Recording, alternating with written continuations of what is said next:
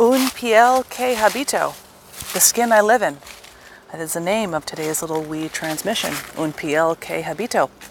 So today I wanted to talk a little bit about skin, which I alluded to on the Return to Roots transmission that I did a couple of days ago.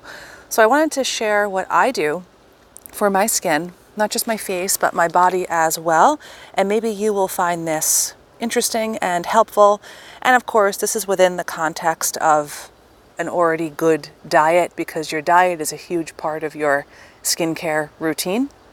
Huge part of it. Um, so that's something that definitely needs to be said. But there are many things that we can do topically that will assist that foundational aspect of having a good diet. So I have a couple of rituals that I utilize on a regular basis. Some of them are daily, some of them are a few times a week, or a little less infrequently.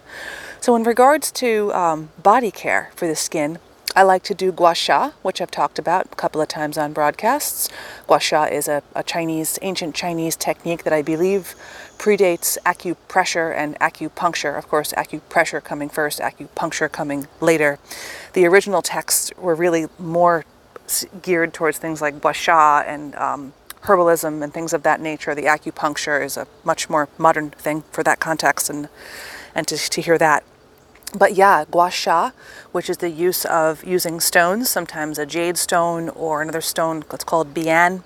And you use these and it helps to massage the lymph. It helps to break up stagnant lymph. It's good for just getting circulation to the tissue. It feels really good. And if you do it too firm, you'll know.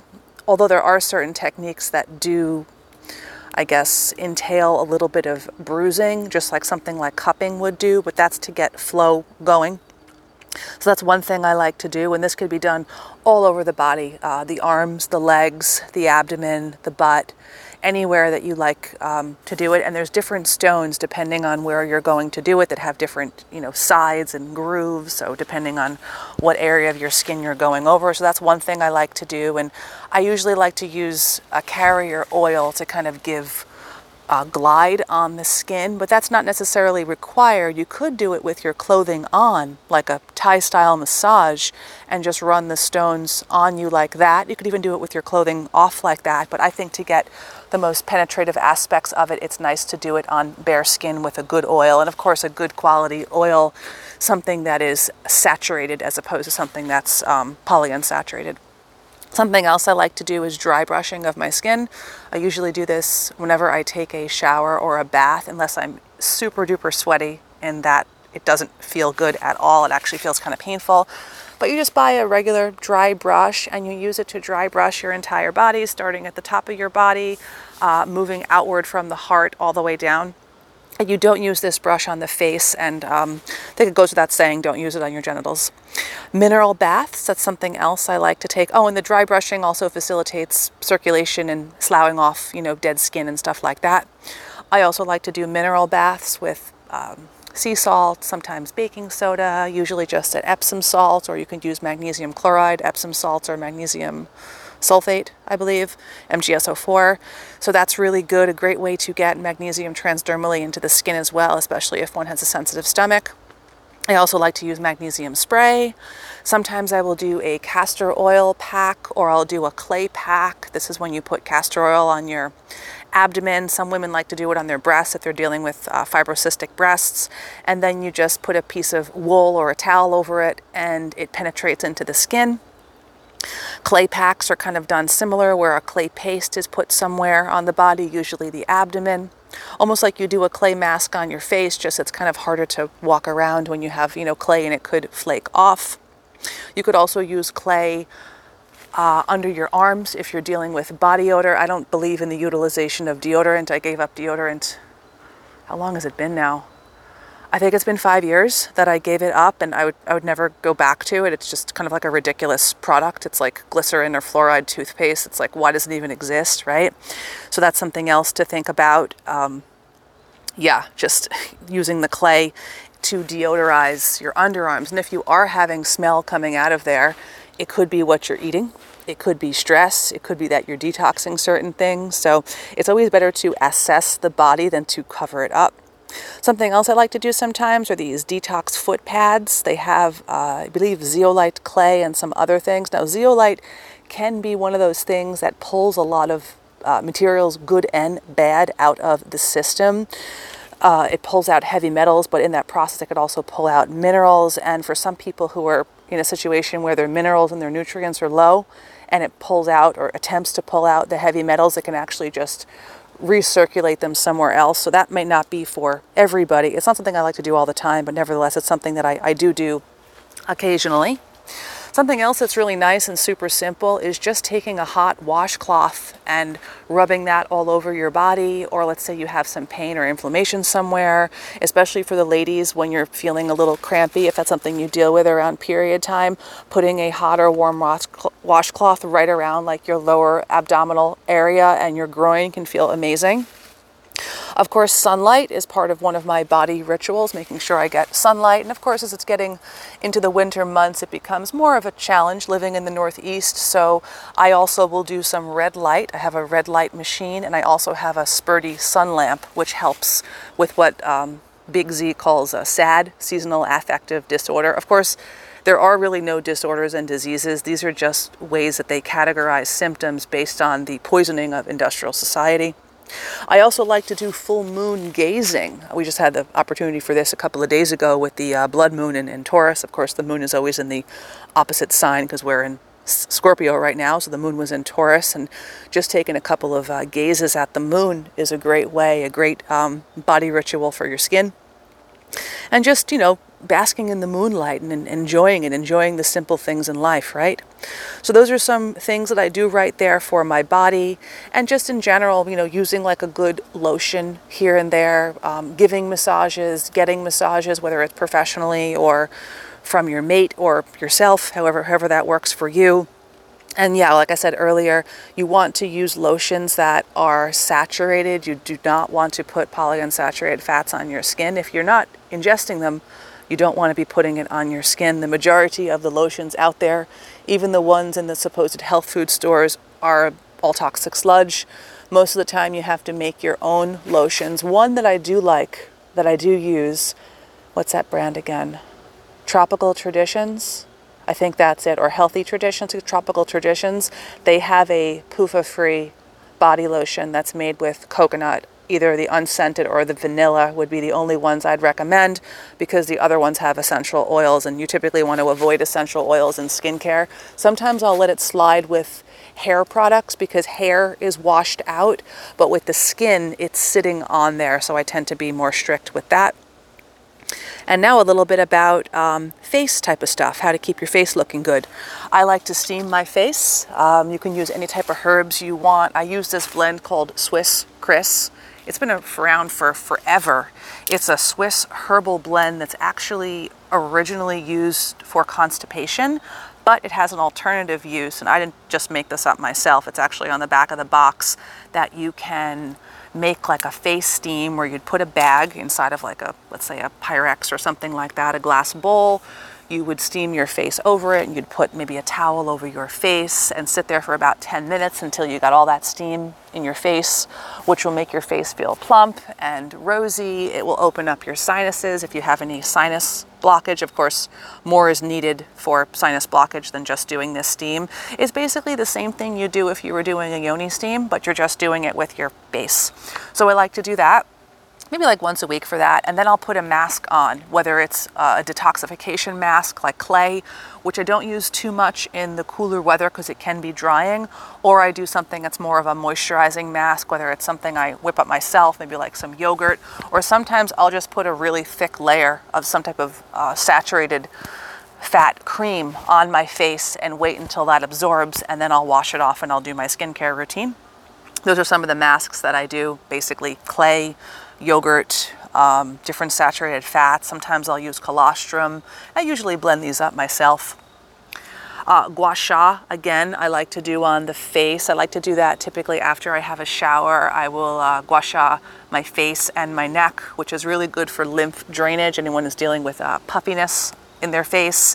It's also really good just to get a nice glow going on, to keep the skin youthful. If you look at some of the before and after pictures of people who have been doing diligent gua sha, you can see their face really looks good. This is the alternative to shooting your face up and pulling it back and doing all the zao sludge.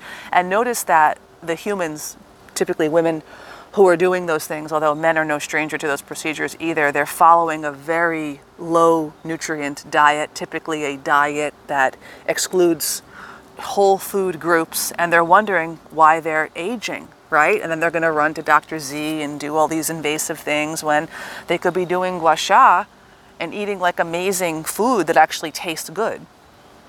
Something else I like to do on the skin is cupping. I mentioned that before in the context when we're talking about the body. Cupping as well. You can buy these little suction cup things that you can use on your cheeks. You can use it on your lips just to give like a nice, a nice lift. And of course, this all feels really good too. And the same thing with face yoga, which is just doing certain face yoga poses. Although I've noticed that some of the people online who teach the face yoga, all they're doing is the face yoga, and you can tell that their diet is, is not a nutrient-dense ancestral diet, or some of them are pairing the face yoga with plastic surgery, so it's really hard to see what the results are if it's being altered by a surgical procedure. Those are some of the things I do on a weekly or however needed basis in regards to my face. And then with my face cleaning for just daily days, I'll rewind just a moment in regards to body. I said I use a lotion sometimes just for daily usage or semi, whatever, how how often it is. I also wash my body with a coconut soap that I also get from that Tropical Traditions place. It's just coconut oil. I tried using the tallow and the lard soaps many times here and there, but I didn't like the smell or the feel. It just felt gross to me, so that's why I stopped using them. I tried heaps of brands, but nothing really worked for me. So back to the face. My daily routine for my face is very simple. When I was Um, in my earlier years, I would do all this drastic stuff. I would wash my face three times a day, I think when I was like in high school, and I was perplexed as to why my skin was so dry. And I think I was using like the benzoyl peroxide pads. Probably some of you remember using those, and that, that weird smell. So I was drying out my skin, not being cognizant that I was doing that. And then it was producing more oil because I was drying it out. So these days, I keep it totally simple. I actually wash my face with honey, which may sound kind of weird, but I wash it with honey. Sometimes I wash it with oil. Sometimes I'll use like a very light uh, exfoliating soap, but I don't really do anything intense anymore, like any of the intense scrubs, like the the physical scrubs that are very scrubby, because that can really tear the skin. Every so often I'll use a little bit of glycolic acid just to kind of give an exfoliation to the skin. But honey, and if it's raw, of course, has natural enzymes. So this is actually like a natural exfoliating process for the skin. You could also use it on your neck and your upper chest and even on your breasts as well for the ladies out there. So that's essentially what I do when I shower. And then when I get out of the shower, I use rose like a rose hydrosol spray, just spritz that on my skin, on my face. Feels really nice, especially if it's uh, hot outside. So I do that. And then I just use a couple of different oils. I think I use, what's that one that I use? Squalene. Squalene is an oil that is in sugar cane or, or olive oil, and it's saturated. It's a saturated fat, so I use that. I mix that with a vitamin C powder to keep my skin bright and stave off any hyperpigmentation, which of course would come from following a, a good diet and, and getting the toxins out of the, the skin, and the diet, of course, via the diet, getting them out through the skin.